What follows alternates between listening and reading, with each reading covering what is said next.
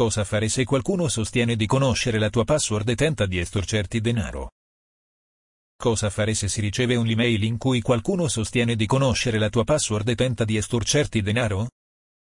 A volte, la password riportata nell'oggetto dell'email corrisponde effettivamente ad una password di accesso da te utilizzata. Ciò potrebbe spingerti a credere che il tuo computer sia effettivamente vittima di un malware, ma non è così. Si tratta di una truffa. La password seriale è stata recuperata nel dark web e quindi va cambiata se è quella attuale ma non si deve assolutamente fare alcun pagamento. Approfondiamo gli argomenti sui ricatti o estorsioni sessuali qui.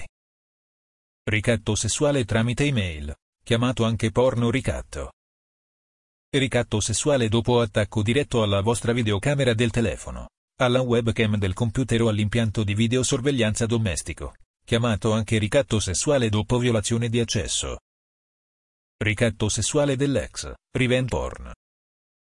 Ricatto sessuale dopo video chat con una ragazza, chiamato anche ricatto sessuale in chat. Informatica in azienda diretta dal dottor Emanuel Celano.